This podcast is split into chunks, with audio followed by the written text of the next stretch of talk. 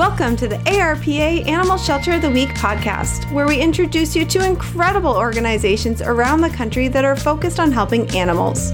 We're proud to be sponsored by Doobert.com. Doobert is a free website designed to connect volunteers with rescues and shelters, and the only site that automates rescue relay transport.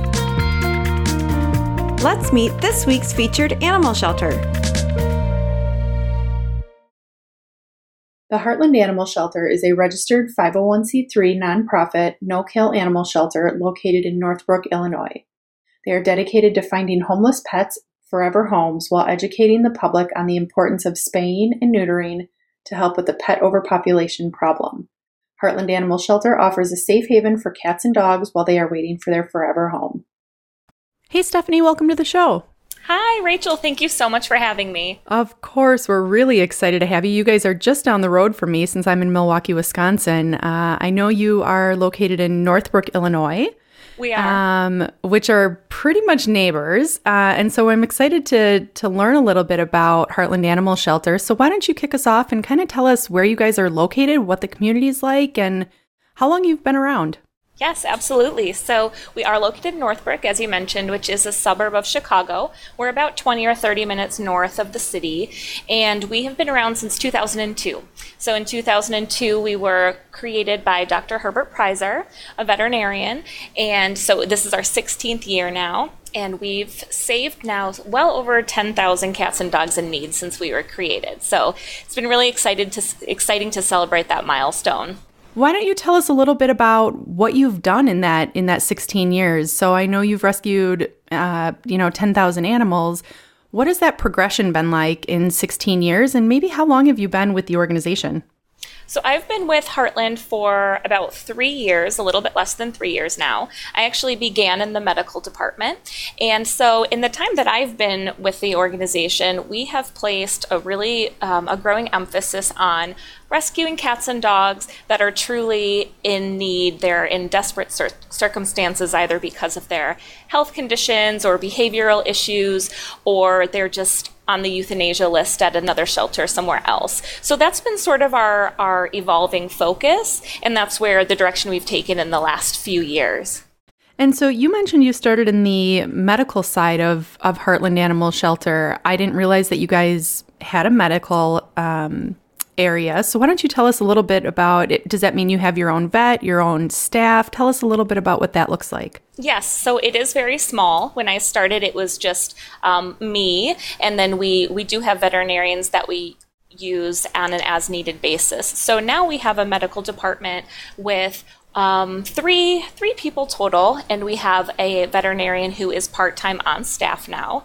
So she does all of our spays and neuters and all of our special surgeries, but also all of the routine follow up and examinations and things like that. So it's really allowed us to be able to focus more on those tough cases.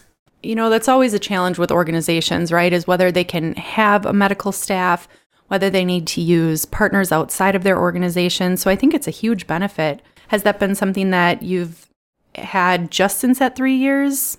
We've always had um, some medical support with Preiser Animal Hospital, which is the animal hospital next door, and where Dr. Herbert Preiser worked until he retired. But this um, developing our own medical department in house has been new, and that's been something that's changed within the last about year and a half or so. And part of the reason was because my my background was strongly medical. I've been working in shelter, um, animal shelters in the medical department for a long time. So I've always been very interested in those difficult cases. And then um, we we yes we established relationship with other relief veterinarians and it just it kind of grew and so now we do have a it's a very small medical team but we do have a team that allows us to focus on some of these animals like that so, why don't you tell us a little bit about the community around you guys? You're in a very urban area, right? Just 20 to 30 minutes outside of Chicago. And so, why don't you tell us a little bit about what Northbrook is like, um, the kind of cases that you see with the animals? Um, how many animals do you receive? Why don't you give us a little bit of a background on the community that you're in?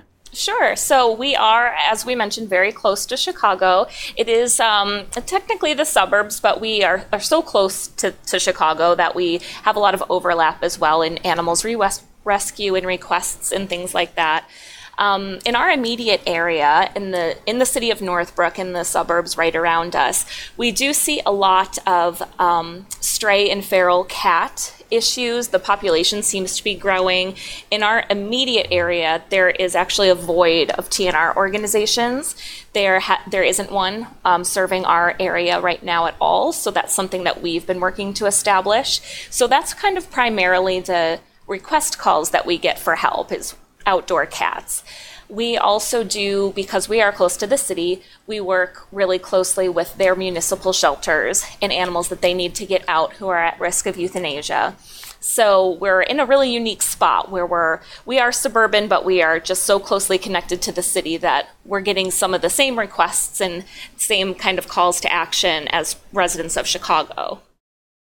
Yeah. So, you know, you always think of stray cats, right, and TNR programs in a in a very rural setting. Mm-hmm. Um, so I think that's very that's very interesting to me, right? That in such a an urban area, um, that that is a problem for you guys. Um, so you're that it, that is becoming a focus area for you. It is in um, 2018. I developed this program with some um, volunteers who wanted to help. And so we are we have created our own tnr program but it's in its very beginning stages. But we do get a lot of calls for um, overwhelmed households. There was one situation that i worked on that was ended up being more than 52 cats in a home and they all needed medical attention and um, they were just really in, in bad conditions. And we, we get a lot of calls about populations of cats that have been abandoned. So we also recently worked on an a, abandoned um, apartment complex and an abandoned barn that had more than 40 cats in those as well. So we we do see this actually quite a bit, and um, we're surrounded by TNR organizations and rescues that do this type of work to basically all all sides. Lake County north of us, Chicago south of us. There's an organization um, west of us, but no one like kind of right where we are. So we have been developing this program to address that concern. Yeah. So, one of the things I know is always challenging is starting new programs, right? And I right. know you're in the beginning stages of, of your TNR program. Can you tell us a little bit about what you've done to date, what you've been able to learn, and, and maybe something that people can take away from this um, in how they can get started with a program similar? Yes, for sure. So we just believe fully in being really open and communicative with our community and with our supporters. So we want them to know everything we're doing, what's going on, and we found that people really want to help. So when these situations came up and we had nothing developed, and um, for that first household, it was it was just me going there, um, and I was working with the local police department as well. It's um, we just shared that story and we said this is what's going on. I think that a challenge that we have where we are is that we aren't in Chicago. And so sometimes members of our community who love animals, they really want to help, they don't realize that the problems that they hear about the issues, euthanasia, it's not a Chicago issue. It's not a, an issue that's happening in a faraway place. It's really happening in our neighborhood too. So bringing awareness to these issues um, really helps get people involved. So, my number one suggestion is to just be really transparent with the needs of your organization, what you're working on, because you'll find that people want to help and sometimes they just don't realize that you need it or what's going on. Yeah, I think that's a great piece of information. Sometimes we're afraid to ask for help because we're afraid the answer is no, right? right.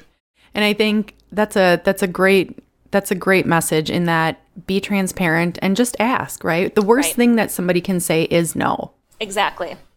Yeah, I, I completely agree. Um, so let's talk a little bit about the opportunities that you have for volunteering with your organization. I, I want people to understand, you know, as you mentioned, that if you ask for help and you're transparent, that people want to help. So let's talk a little bit about what that volunteering looks like for your organization. How can people get involved? Yes, so people can get involved in a number of different ways. If they want to volunteer directly with the organization, they can visit our website to get more information on our volunteer orientation sessions. We have about 200 active volunteers every week. Um, so those people are walking dogs, socializing cats, cleaning, all, all different numbers of, you know, tasks are available. But we also have other opportunities for people maybe who don't live locally. And that could be things like helping us with our social media or graphic design, other things that can be done remotely and you don't have to be you don't have to live locally to assist. And then we also take a number of groups at our shelter to do kind of short term volunteer opportunities. So, one of the things that we do is we have Boy Scouts, Girl Scouts, Eagle Scouts, school groups, they come in and they do projects for us, um, sometimes with their parents, depending on their age and the tasks that are involved, or things that they can do off site. Like they can help us make our adoption folders, they can um, create toys for the animals. There are just all kinds of ways to help. We also do have corporate groups that come out to help us. So, businesses in the area will do like a giving day or week, and they'll come out and help us with projects around the shelter as well. So, the, the business employees will come, and it's a really great way for corporations to give back as well.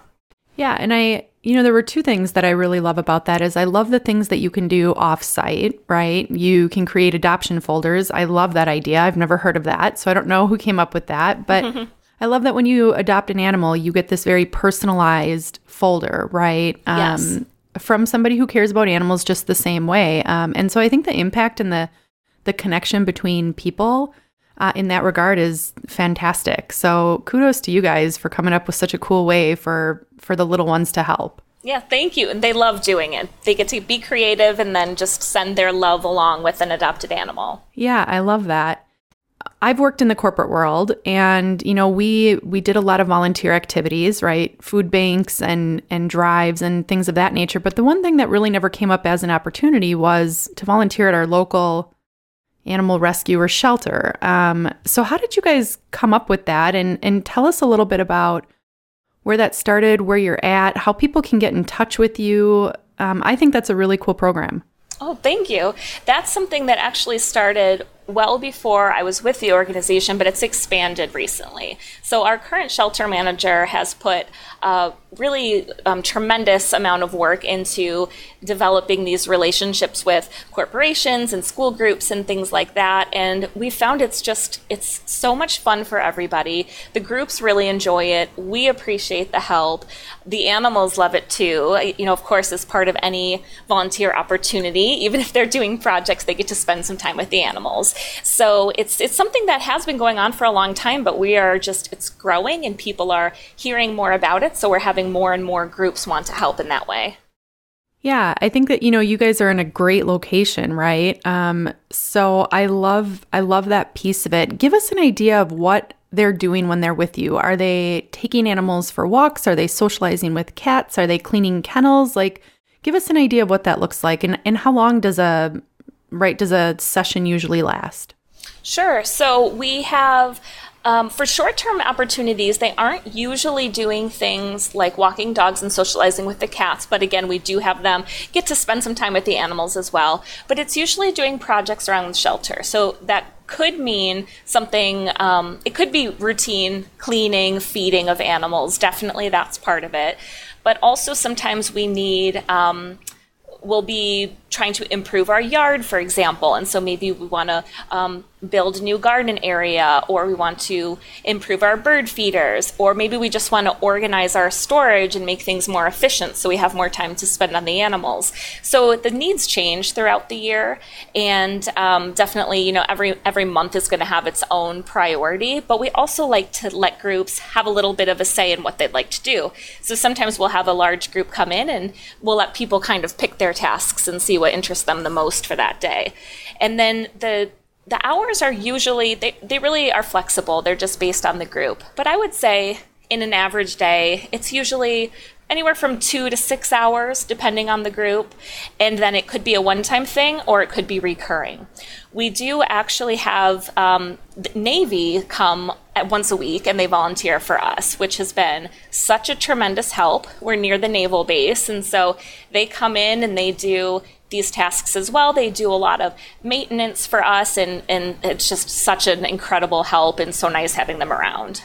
you know, I'm from Milwaukee, so I know that there's a Great Lakes Naval Base um, right down the road from you. But some people might think that's strange, right? When you sure. say have the Navy come in, yeah. because you don't think you know the Navy is in the middle of the of the United States, right? Um, but it is a pretty big base, and so you guys yes. work with them closely, and it sounds like you have regular visits from them. We do. Yep. Once a week they come. It's, um, you know, it rotates, but we see a lot of the same faces. And it's again, it's such a help to us, and they are so wonderful to be around, and they do such great work. But also, it's really it gives back to them as well because keep in mind they're at this naval base this isn't where they're from so a lot of them have pets at home that they're missing and they've been without their dog or their cat for however long and so it can be really emotional for them to get to spend time with our animals yeah, no, that's a that's a great point. Um, you know, being away from from those furry guys, right, does right. take a toll, right? It's it's an emotional thing to so to be around definitely helps and you know, when they're missing their family, I can definitely I can definitely understand that. So that's great that you have a good relationship with them and yes. and that you see some of the same, you know, folks come by um weekly. So I think that's awesome. We talked earlier about you know the TNR and the the cats being a problem in the community. Are there any other challenges for you guys or is that is that kind of your main focus at this point is trying to help the community with that? That is just one of the issues that it really is specific to our very immediate area. But I would say, in general, our largest challenge is the fact that we are in an area, in the Chicagoland area, that does unfortunately have um, more animals, adoptable animals that maybe there are the resources to save or homes available for. Um, and so that's always going to be our biggest challenge is trying to save as many animals as possible um, throughout the Chicagoland area. And so there are municipal shelters, as I mentioned, that we do work with and try to rescue as many cats and dogs from them as possible. And we do that with the help of our transfer partners too. So we're all kind of working together just to save as many lives as we can. So I know the the partnerships is a is a really important piece, right? And and being in a in a large city like that, I, I can imagine there's endless numbers of of people to kind of work with. So do you guys mainly pull and save animals from like tell us where you get your animals from. How do you how do you receive them?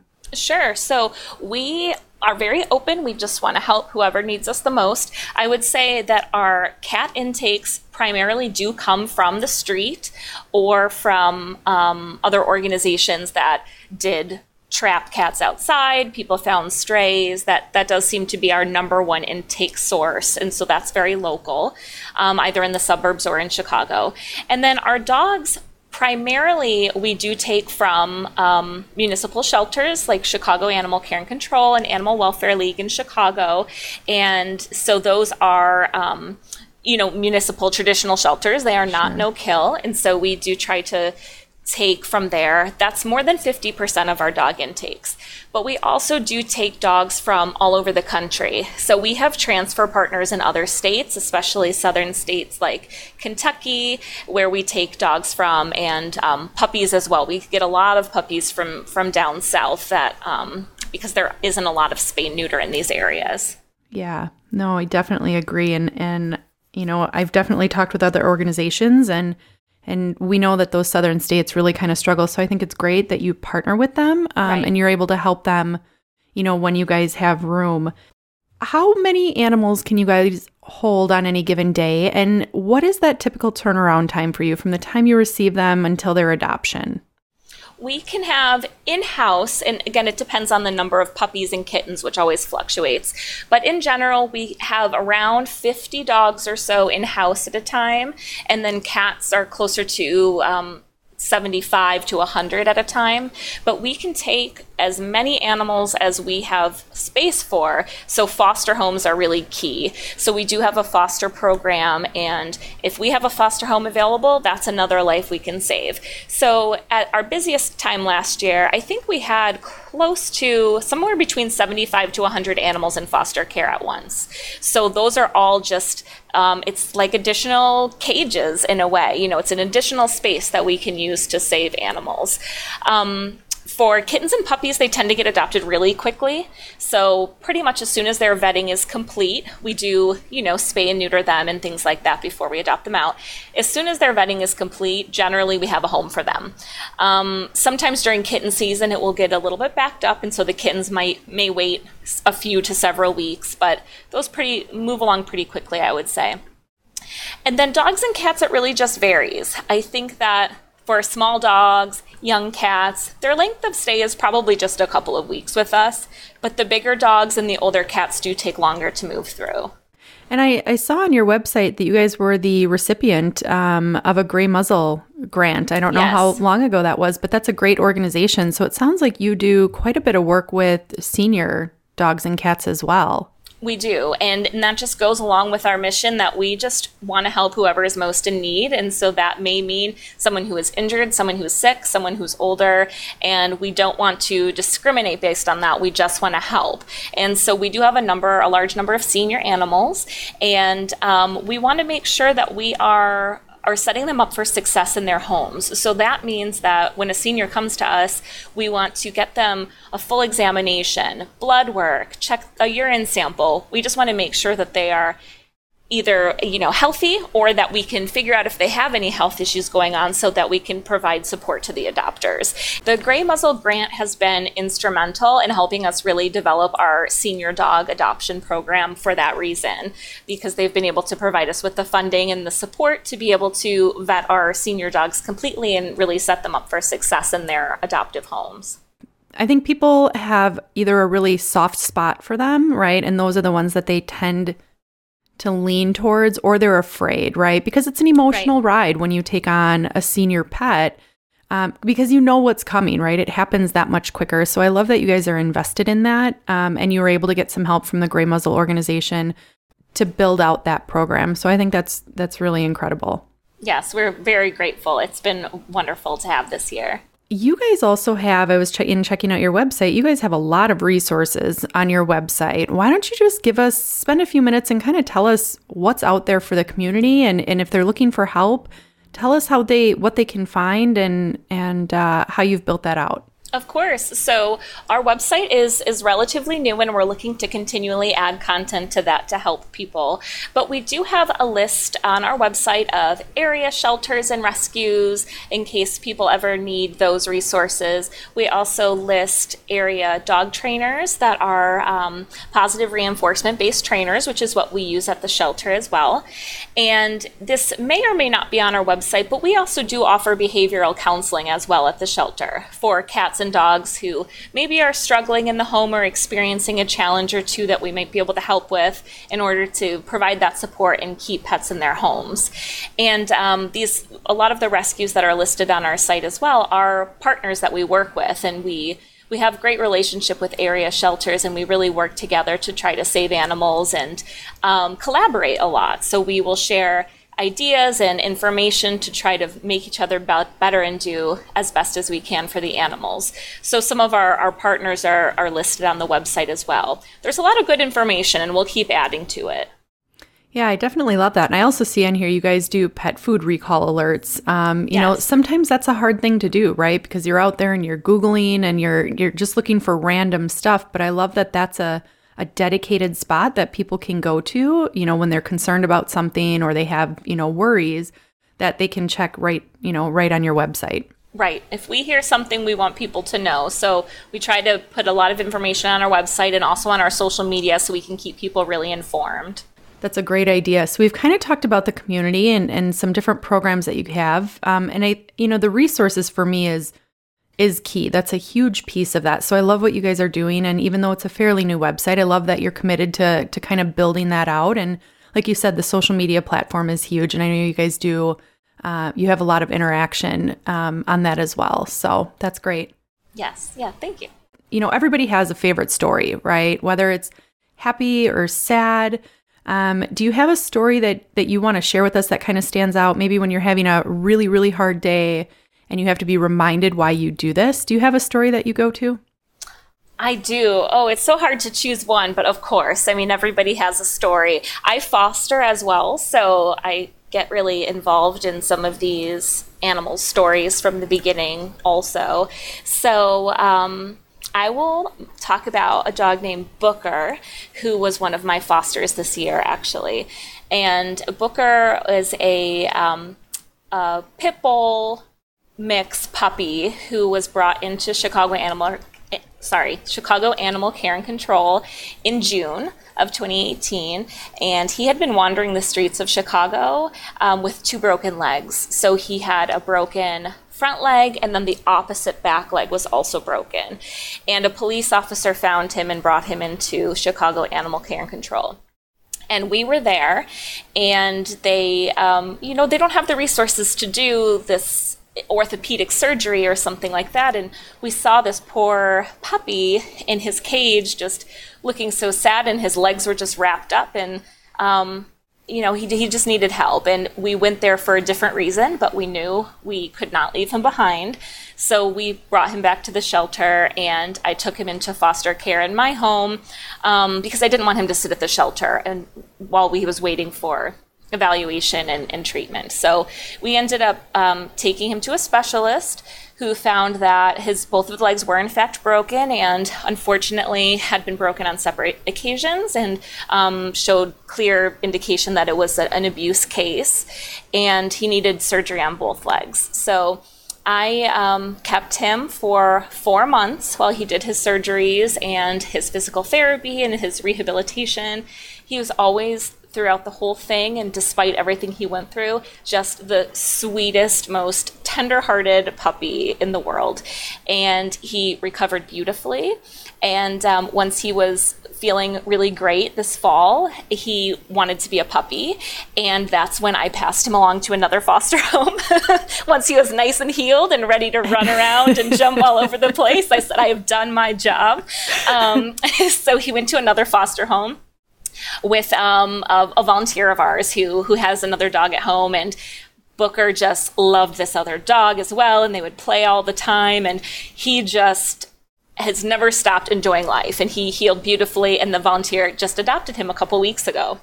Nice. Yeah. See, it's all you know, I find so many stories start in a heartbreaking fashion, mm-hmm. right? Just it's hard to believe that people out there do that, right? right. Um, and wandering the streets of Chicago. I I mean, so I know, yeah. I, that's such a big, scary place to be, and kudos to the police officer who brought Booker in, and to you who fostered, and to the new fo- right, just to everybody involved, the yes. dedication and the resources it took, and that you guys didn't give up on him, and he's you know got a new lease on life, and you know, like you said, he's he's just that playful puppy again. So. Mm-hmm.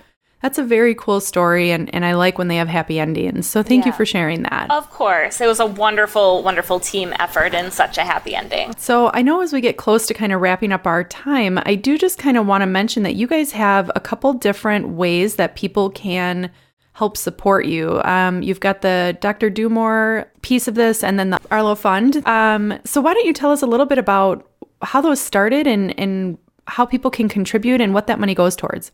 Yes, so we do. We have, um, they're both um, restricted funds that go specifically to each of their own purposes. So the Dr. Dumore Fund was established. Um, it was actually another dog that we had rescued many years ago from Chicago Animal Care and Control named Esther, whose legs were backwards. And so she needed surgery to um, save her life and to become adoptable. And the fund was created at that time.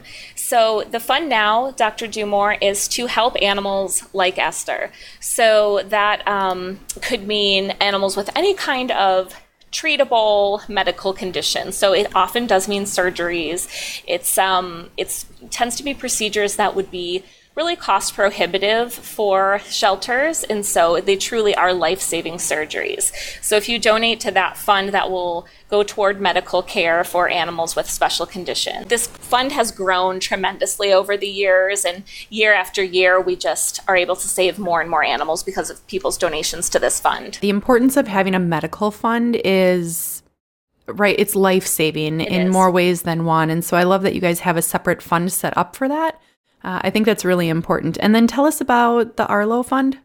Yes, so the Arlo Fund is a um, fund specifically was set up in honor of a dog named Arlo who was with us for years, and it's to provide comprehensive care for the dogs at Heartland by giving them enrichment, um, mental stimulation, really taking care of the mind as well as the body. So this fund allows us to develop. Um, or continue to develop our enrichment program. So that's actually a really key component to volunteering with our dogs. In addition to walking them, we also want all of the dogs to have enrichment so that they do have that mental and emotional support in what it can be a stressful environment being in the kennel. So this includes um, puzzles, enrichment toys, training, um, really anything that can reduce their stress levels and keep their minds engaged and working and really support their emotional health. Again, another another great idea, right? And I love that both of them were created based upon real live situations, right? Yes. Um, so I think that's very cool, and I love the stories behind them. And then the last piece is you guys, people can sponsor a kennel. Is that right? Right, yes. That can be a cat or a dog kennel. So the sponsorship just allows us the cost the donation amount allows us to just again save more animals in need and then you can get a plaque put on a cat or a dog kennel of your choice. We have small kennels, large kennels, and that can be in in honor of a person or a pet. It can be in memory of someone. It can be your business. It could be your business's information. It's just a great way to make a generous donation to help the animals and then put out there who it was from or who it was in honor or memory of. Yeah, I love that. You know, we're always, as humans, we're always looking for a way to impact, right? And to have that visible to other people and and you hope that by you doing it and somebody else sees that you encourage them to also do the same thing. So I love that that's an impact piece for you guys. I think yes. that's a really I think that's a really cool piece. Yes, thank you. People like to do that. It's it's really it's really nice for us to get involved with people in that way as well. Yeah, and and housing so many dogs and cats, right? There's plenty of opportunity, um, you know, to put your name or a company name um, on a kennel. So it doesn't yes. sound like you're going to run out of, of space anytime soon. So we definitely want to encourage people to kind of reach out and, and check that sponsorship out. Definitely. As we start to wrap things up, then, you guys have a couple events coming up that we want to tell the listeners about. So, why don't you talk about those uh, briefly? Yes, so we will put all of the details on our website when it's all becomes available. But on April 7th, we are going to be hosting one of our signature fundraiser events, which is our Bow Wow Bowling. It is a really fun event at a local bowling alley, and it just, um, we have raffles, we have refreshments, of course, bowling prizes. It's a really fun night and, and a way to support the cats and dogs of Heartland.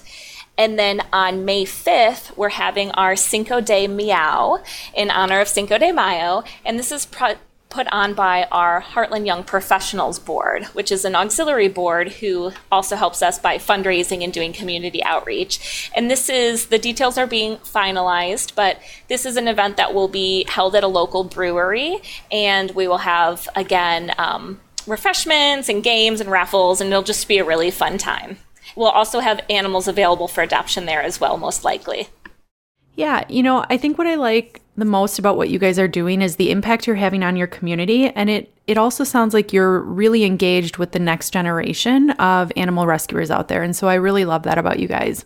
Yes, we think it's really important. It's really nice involving just everyone in the community. So we want to get everybody involved regardless of age or interest there's something for everybody and a way for everybody to to make an impact now is there anything else that we may have missed uh, in our conversation that you want to share no, I think um, it's just important to know that you don't have to live in Northbrook or nearby to support the shelter. So people can visit our website, which is www.heartlandanimalshelter.org, and sign up for our mailing list. And then you can be updated on things that are happening with Heartland. You can also follow us on social media, which is facebook.com slash Heartland Animal Shelter. We do have links to Twitter and Instagram there as well.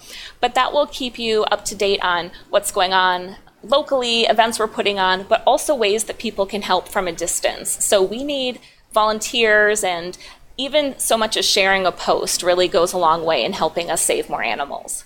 Yeah, it definitely does. Very nicely said, Stephanie. Well, I've definitely enjoyed my time chatting with you, and I, I learned quite a bit, right? We're, we're pretty much neighbors, and yes, I had no yes. idea all of those things were happening in Northbrook. So I definitely appreciate the time and, and the education session.